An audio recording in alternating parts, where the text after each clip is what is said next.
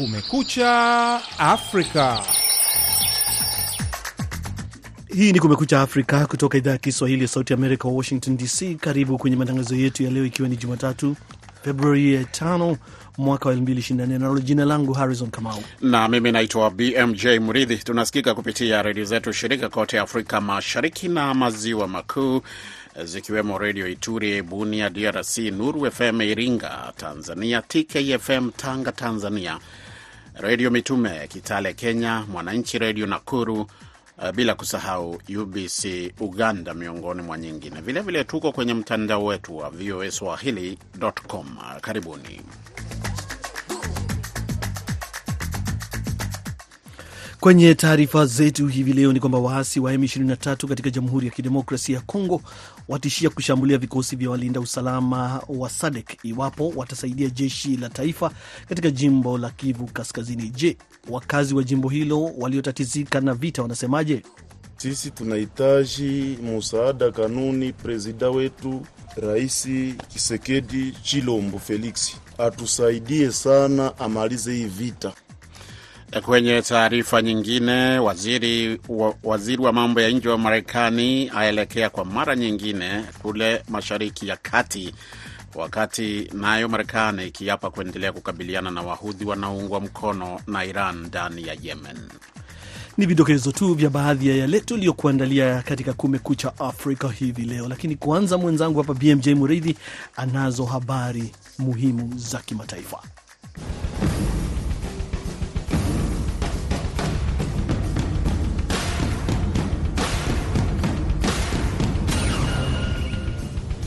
Kutoka chumba chetu cha habari ni kwamba mapigano makali kati ya waasi wa M23 na jeshi la serikali yamesababisha wimbi jipya la wakimbizi wa ndani mashariki mwa Jamhuri ya Kidemokrasia ya Kongo, kwa mujibu wa vyombo mbalimbali vya habari katika majimbo ya Kivu Kaskazini na Kusini hapo Jumapili. Kulingana na vyanzo hivyo, siku ya Ijumaa waasi wa M23 waliiteka eneo la Shasha kwenye barabara inayounganisha miji ya Goma na Bukavu. Tangu wakati huo, mji wa Minova ulioko kusini mwa barabara hiyo unapokea wakimbizi wengi wa ndani wanaokimbia waasi hao. Mwakilishi wa mashirika ya kiraia huko Minova, Delphin Birimbi, ameliambia shirika la habari la AFP. Wakitokea katika wilaya ya Masisi huko Kivu Kaskazini, wakimbizi hao wameomba hifadhi katika nyumba za wakazi, shule na makanisa, Birimbi aliongeza. Waziri wa mambo ya nje wa Marekani Antony Blinken Jumapili aliondoka kwa mara nyingine kwa ziara mpya katika juhudi za kutanzua mzozo wa Mashariki ya Kati, akijaribu kusukuma mbele pendekezo la kusitisha mzozo huo mbaya na kuachiliwa huru kwa mateka.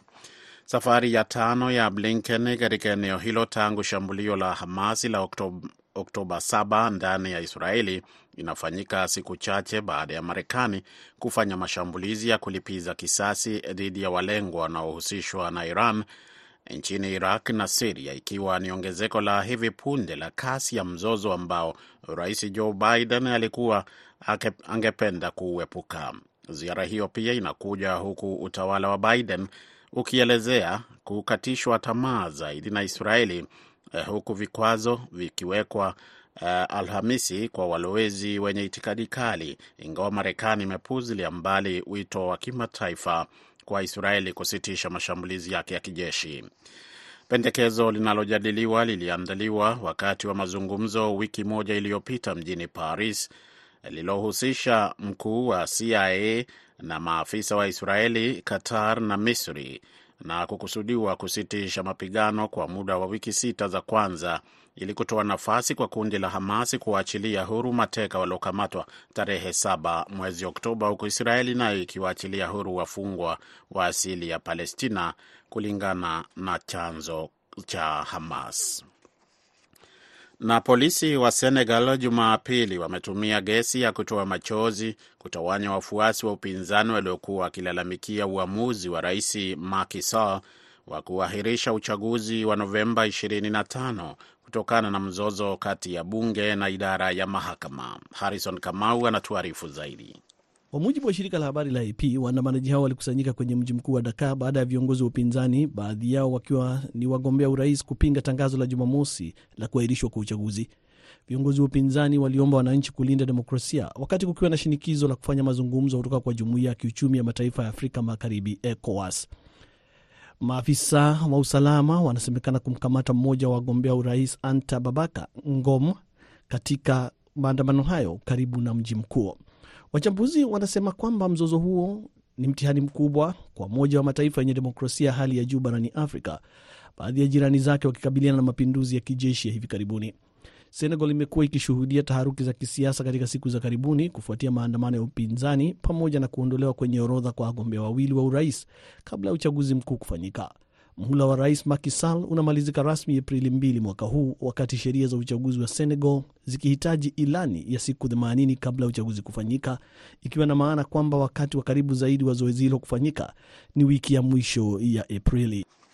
Unaendelea kusikiliza matangazo ya Kumekucha Afrika yakikujia moja kwa moja kutoka hapa idhaa ya Kiswahili ya Sauti ya Amerika, Washington DC.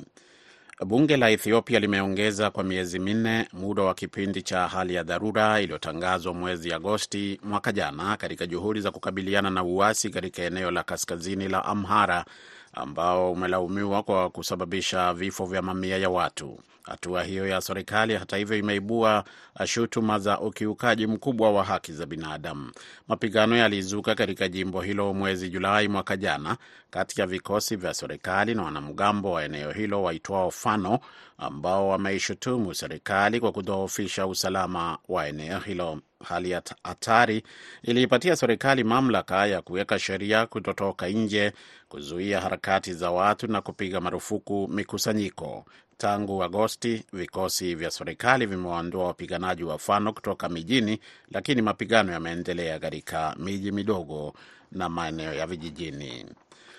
Na rais wa Marekani Joe Biden anaendelea na kampeni zake za kutetea nafasi ya urais ambapo Jumapili na Jumatatu yupo katika jimbo la Nevada ambapo kura za mchujo za kwanza katika ukanda wa magharibi ya Marekani zinaendelea huku zoezi la upigaji kura wa mapema na wa wale ambao wanatuma kura zao kwa njia ya posta eh, zikifanyika. Hata hivyo, mwaniaji huyo wa tikiti ya chama cha Democratic na timu yake pia wanatumia ziara hiyo kupata uungwaji mkono kwa uchaguzi mkuu utakaofanyika Novemba mwaka huu. Biden aliwasili mjini Las Vegas Jumapili kwa mikutano kadhaa inayofanyika kwa siku mbili, lakini kampeni yake pia inatazamia kuongeza kasi ya mchakato wa uchaguzi mkuu, huku mapambano kati ya Biden na rais wa zamani wa Marekani Donald Trump ambaye anawania nafasi hiyo kupitia chama cha Republican ukionekana kushika kasi. Biden alishinda jimbo la Nevada katika uchaguzi wa mwaka elfu mbili ishirini kwa chini ya asilimia tatu ya kura alizopata Trump, na Biden pia alishinda uchaguzi wa mchujo wa chama chake katika jimbo la South Carolina siku ya Jumamosi.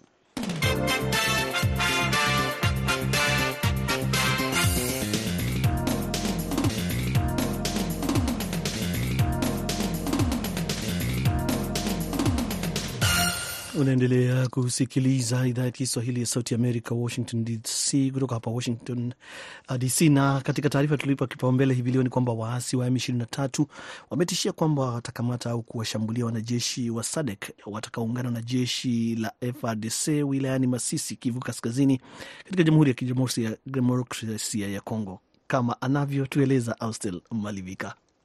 Katika tangazo lililosambazwa na M23 kupitia msemaji wake Lores Kanyuka wa M23 inasema italazimika kuwakamata ama kuwashambulia wanajeshi wa SADC hasa wanajeshi kutoka Tanzania, kwani wameshirikiana na jeshi tiifu kwa serikali ya Jamhuri ya Kidemokrasia ya Kongo FARDC kutumia mizinga, wakazi wakishutumu M23 kushambulia wakazi kwa mabomu kama eneo la Ndosho mjini Goma ambako nakutana na mama Joyce aliyeponea kwa bahati. Ile bombe sa ilikuya ilishuka, iliexplose pale kukukotungu pale sele ile explose ile maekle ikachomoka njo ikaingia kaanza fama kupiri ya manyumba iko katakata na ikaingia ku manyumba zimoa kwa ili weza sote iko naenda ikaingia ikaribisha maibambazi vimwa vya manyumba. Wewe ulikuwa wapi? Nilikuwa kwangu tu ni quelques metre na hapa tu, hakuna hata 10 metre. Katika mji wa Sake makazi mengi yameshambuliwa na bomu ambazo wakaazi wanasema zadondoka kutoka milima ya Ngingwe na Nashasha ambako ni eneo la waasi wa M23. Balume Muhindo Prese alipoteza mtoto wake kuuawa na bomu katika mji wa Sake. Hizo ambayo nilipata ilitokana na problemu ya bombe ya M23 ambayo ilitoka huko kwenye vilima na ikafika hapa hapa Sake kwenye kartie Mahiusa ikabomola nyumba na ikaua mtoto yangu. Alikuwa hapa kunyumba, alikuwa kwa sikula masaani. Kwa ile wakati mimi nilikuwa siko hapa kunyumba, nilikuwa niko kule kushamba cho ni wakati ya kurudia mwele magharibi, nikarudia kafika hapa, mtoto wangu alishafariki. Sasa unaweza sema nini kuhusu vita inayoendelea hapa? Kuhusu hii vita tuka tuna, tuna, tunaomba msaada juu ya wakuu watusaidie sana wamalize vita.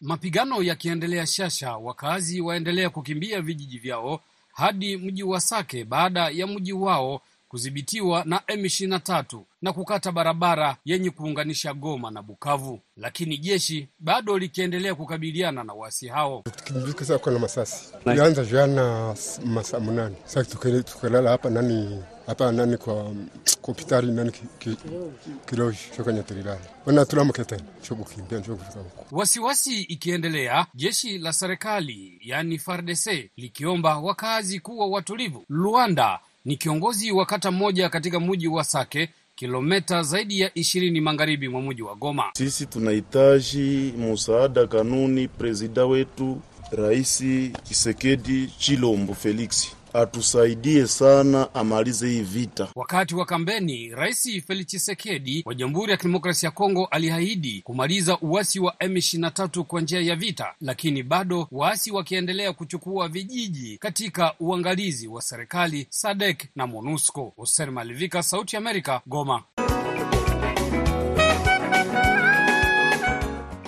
Ni Kumekucha Afrika, idhaa ya Kiswahili ya Sauti Amerika, ambapo mwenzangu BMJ Muridhi anaendelea nazo habari muhimu za dunia.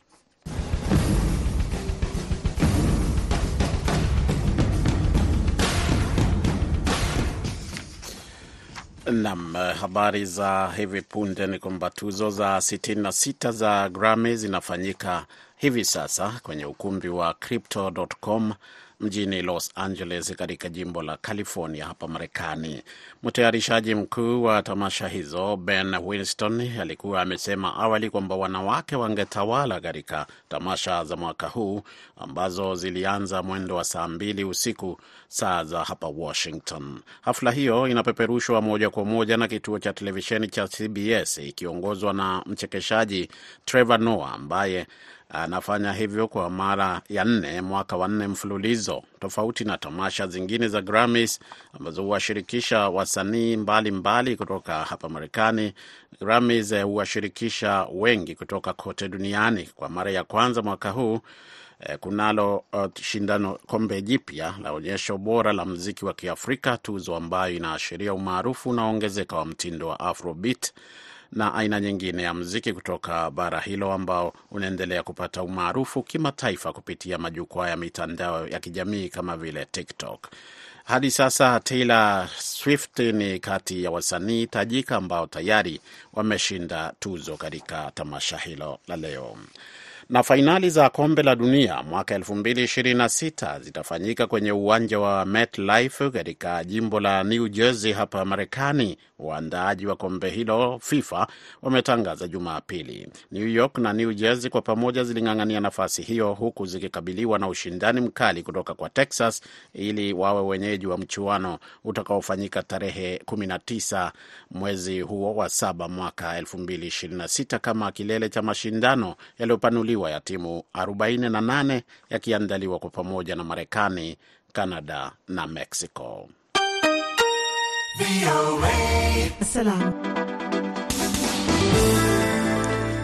Basi moja kwa moja tuelekee katika nchi ya Tanzania, ambapo wakati dunia inaadhimisha siku ya saratani, wananchi wa Tanzania wamelalamikia ukosefu wa miundombinu rafiki ya kupimia ugonjwa wa saratani, hali inayopelekea kuchelewa kugundulika kwa ugonjwa huo, huku wadau wa Afrika au wa afya nchini humo wakizitaka mamlaka kufikisha miundombinu hiyo katika ngazi za zanati zahanati na vituo vya afya. Mwandishi wetu wa Dar es Salaam basi Amni Ramadhan anayoripoti kamili.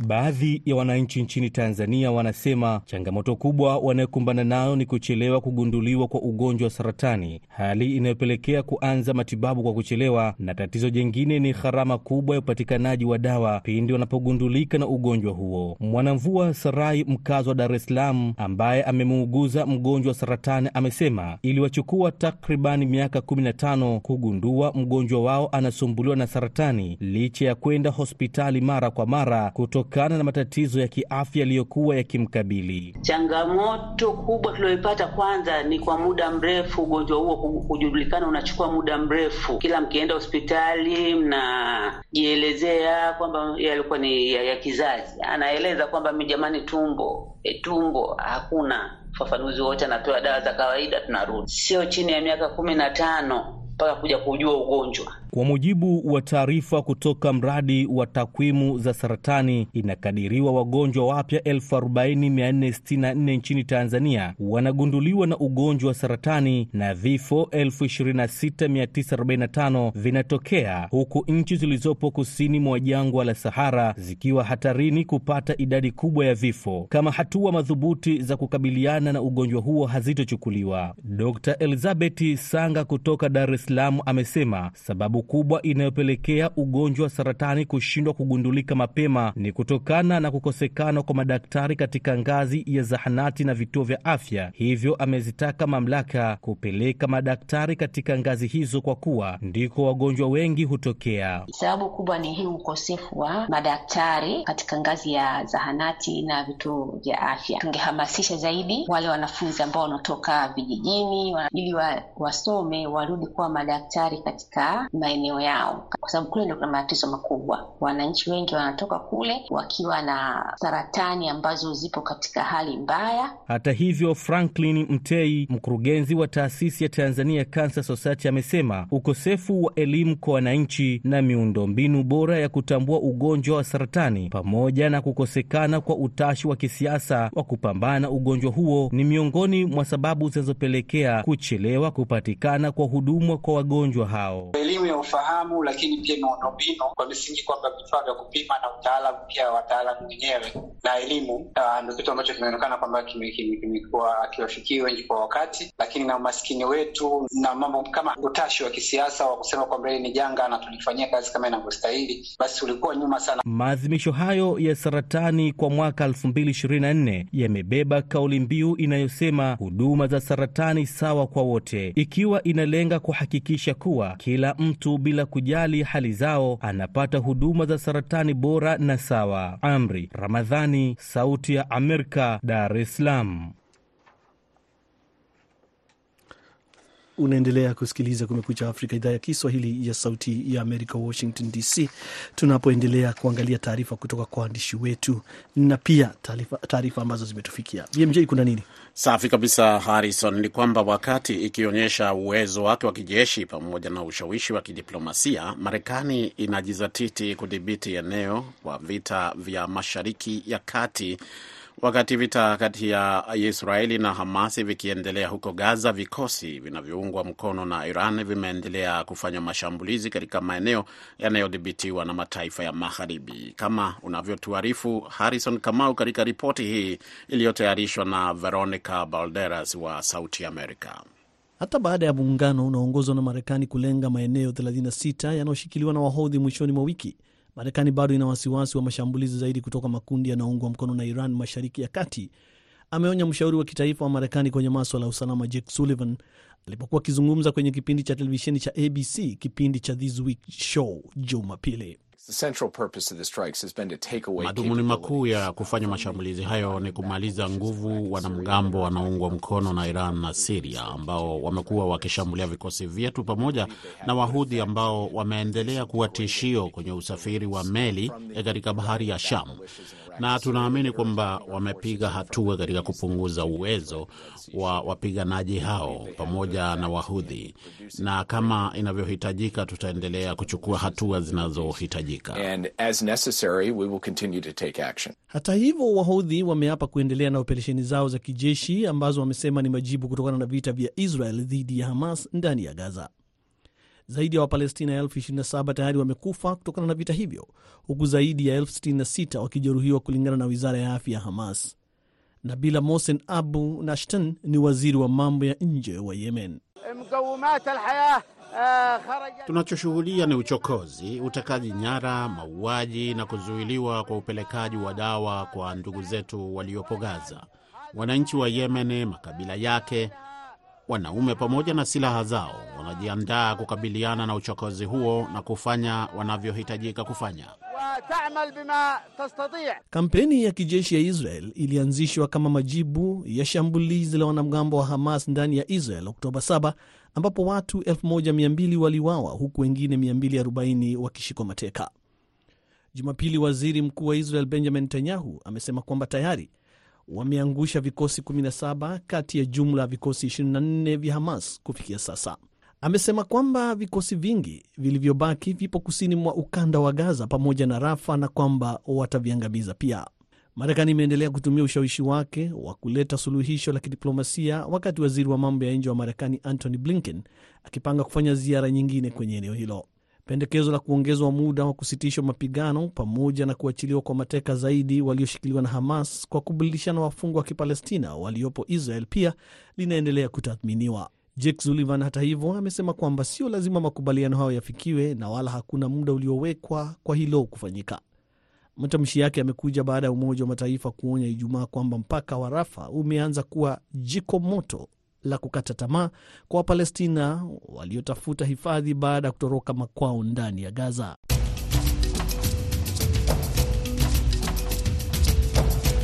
Katika makala ya jamii na maendeleo hivi leo tunakwenda katika mji wa Bunia mkoani Ituri huko DRC ambako wakazi wengi wanaokimbia vijiji mbalimbali mbali kwa sasa wameamua kujitafutia ajira kutokana na hali ngumu kambini mjini Bunia. Austel Malivika ndiye ametuandalia makala ya leo kutoka huko DRC.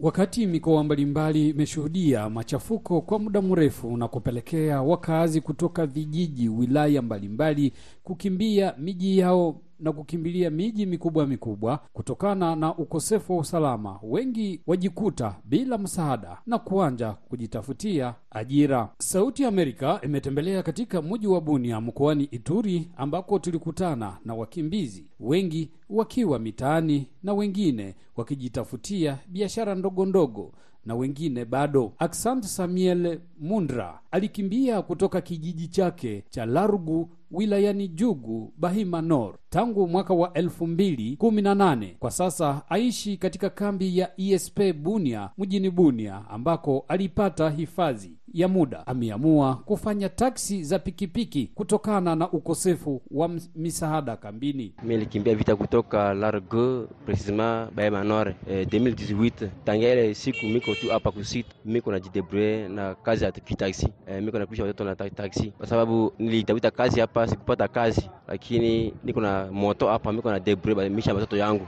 Moto iko yangu. Moto ile kupata moto ile mimi fanya par jour. tulifanya fanya kazi ya tulikuwa shona nguo nini, tulikuwa shona nyumba ya batu na tulikuwa tia potopoto kumwila nyumba ya batu na tulikuwa fanya lekelemba ndio nikapata franga kidogo, nikaenda uza naye moto. Mpaka leo moto ile kuna nisaidia, niko nafanya tu kazi, niko napiga kurse course ndana vile, hata pembeni pembeni niko naenda mesimbali, ndio mimi mpaka naenda, lakini karibu karibu niko na jidebre tu. Wengine nao hasa wanawake wakifanya biashara ndogo ndogo pembeni ya barabara. Janine Madasi anauza mboga mboga na wenjie wakiwa miezi sita na zaidi kambini mjini Bunia mkoani Ituri katika maisha magumu. balengana bamuchicha one uzisha muchicha bashwile. Mimi natoka kule kwa Mangala tena, alikuwa wakati ile vita ile ilianzikana na miezi ya pili. E, sasa miko miezi sita, miaka sita huko. mimi nilikuwa isi zamani, mimi nilikuwa kuisaka bakitu ba ngurube ba mbuzi yote, mimi nilikuwa kuisaka yote ile nilibakiaka na balengi bana marisa yote yote, mimi naacha mtoto na bakuku niko nasaidia batoto yangu batoto ya batoto yangu minazala babo tu ine tu maisha yangu arudia mzuri baleta na mimi nini? Kitu mimi nilikuwa kulisaka ile baleta tampe gu na mimi kuku bambuzi kama narudia kumjini mitakala nusu.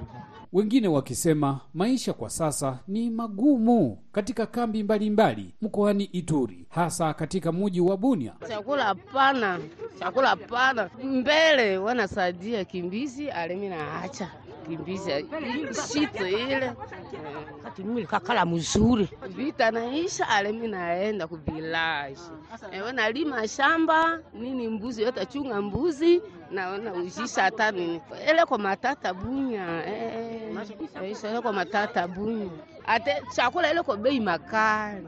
Wakazi hao wa vijiji vya Ituri wameomba viongozi wa serikali kuhudumisha usalama kwenye vijiji vyao ili warudi kwenye mashamba yao. Hali hii ikionekana sehemu mbalimbali ambako hata makundi ya ndani yatwangana kati yao na kusababisha wakulima kuhama vijiji vyao kama eneo la Kimbulu Lubero, ambako kunashuhudiwa wakazi wanaohama makazi yao kutokana na mapigano kati ya makundi mawili ya wazalendo. Paluku ni mkazi wa Kimbulu. Wakuu viongozi wa government wana kazi ya maana sana kuitisha watu kama hawa kusudi solutions ipate kupatikana kwa ajili ya kuchangia kwa amani ya raia, sababu raia wasiwe watu wenye kuhusika katika hali ambayo wao hawajui. Wao ni raia tu, wanapenda amani na usalama.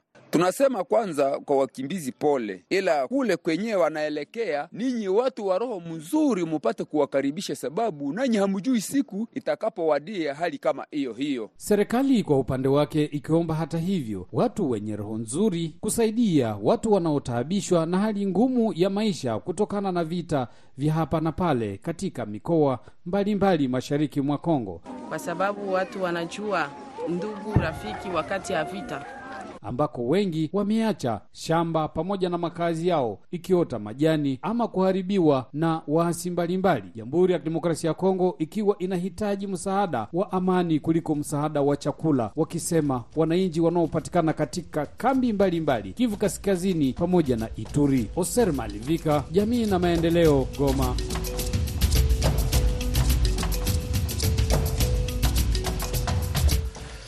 Asanti sana Austel Malivika kwa jamii na maendeleo. Sasa kwanza tupate muktasari wa habari kabla ya kumaliza matangazo yetu.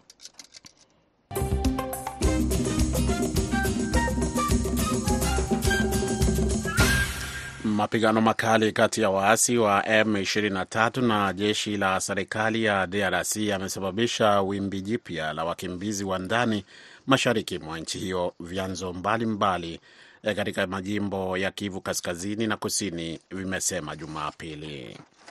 Waziri wa mambo ya nje wa Marekani Antony Blinken Jumapili aliondoka kwa mara nyingine kwa ziara mpya katika juhudi za kutanzua mzozo wa Mashariki ya Kati, akijaribu kusukuma mbele pendekezo la kusitisha mzozo huo ambao ni mbaya na vilevile kuachiliwa huru kwa mateka.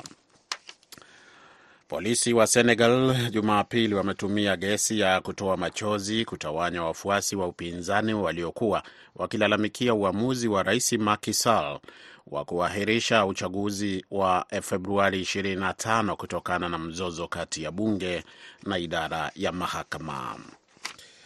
Bunge la Ethiopia limeongeza kwa miezi minne muda wa kipindi cha hali ya dharura iliyotangazwa mwezi Agosti mwaka jana katika juhudi za kukabiliana na uasi katika eneo la kaskazini la Amhara ambao unalaumiwa kwa kusababisha vifo vya mamia ya watu. Rais wa Marekani Joe Biden anaendelea na kampeni zake kutetea nafasi ya uraisi ambapo Jumapili na Jumatatu yupo katika jimbo la Nevada ambapo kura za mchujo za kwanza katika ukanda wa magharibi wa Marekani zinaendelea huku zoezi la upigaji kura wa mapema na wale ambao wanatuma kura zao kwa njia ya posta likifanyika. Na fainali za kombe la dunia mwaka 2026 zitafanyika kwenye uwanja wa MetLife katika jimbo la New Jersey hapa Marekani. Asante sana mwenzangu BMJ Muridhi. Hapo ndipo tunafika mwisho wa Kumekucha Afrika kutoka idhaa ya Kiswahili ya Sauti Amerika hivi leo. Kwa niaba ya wote walioshiriki kufanikisha matangazo haya, msimamizi BMJ Muridhi, produsa wetu Dadi Balawe, jina langu Harrison Kamau na hewani pia nimekuwa na huyu huyu BMJ Muridhi. Basi kwa pamoja tukikutakia wakati mwema popote ulipo.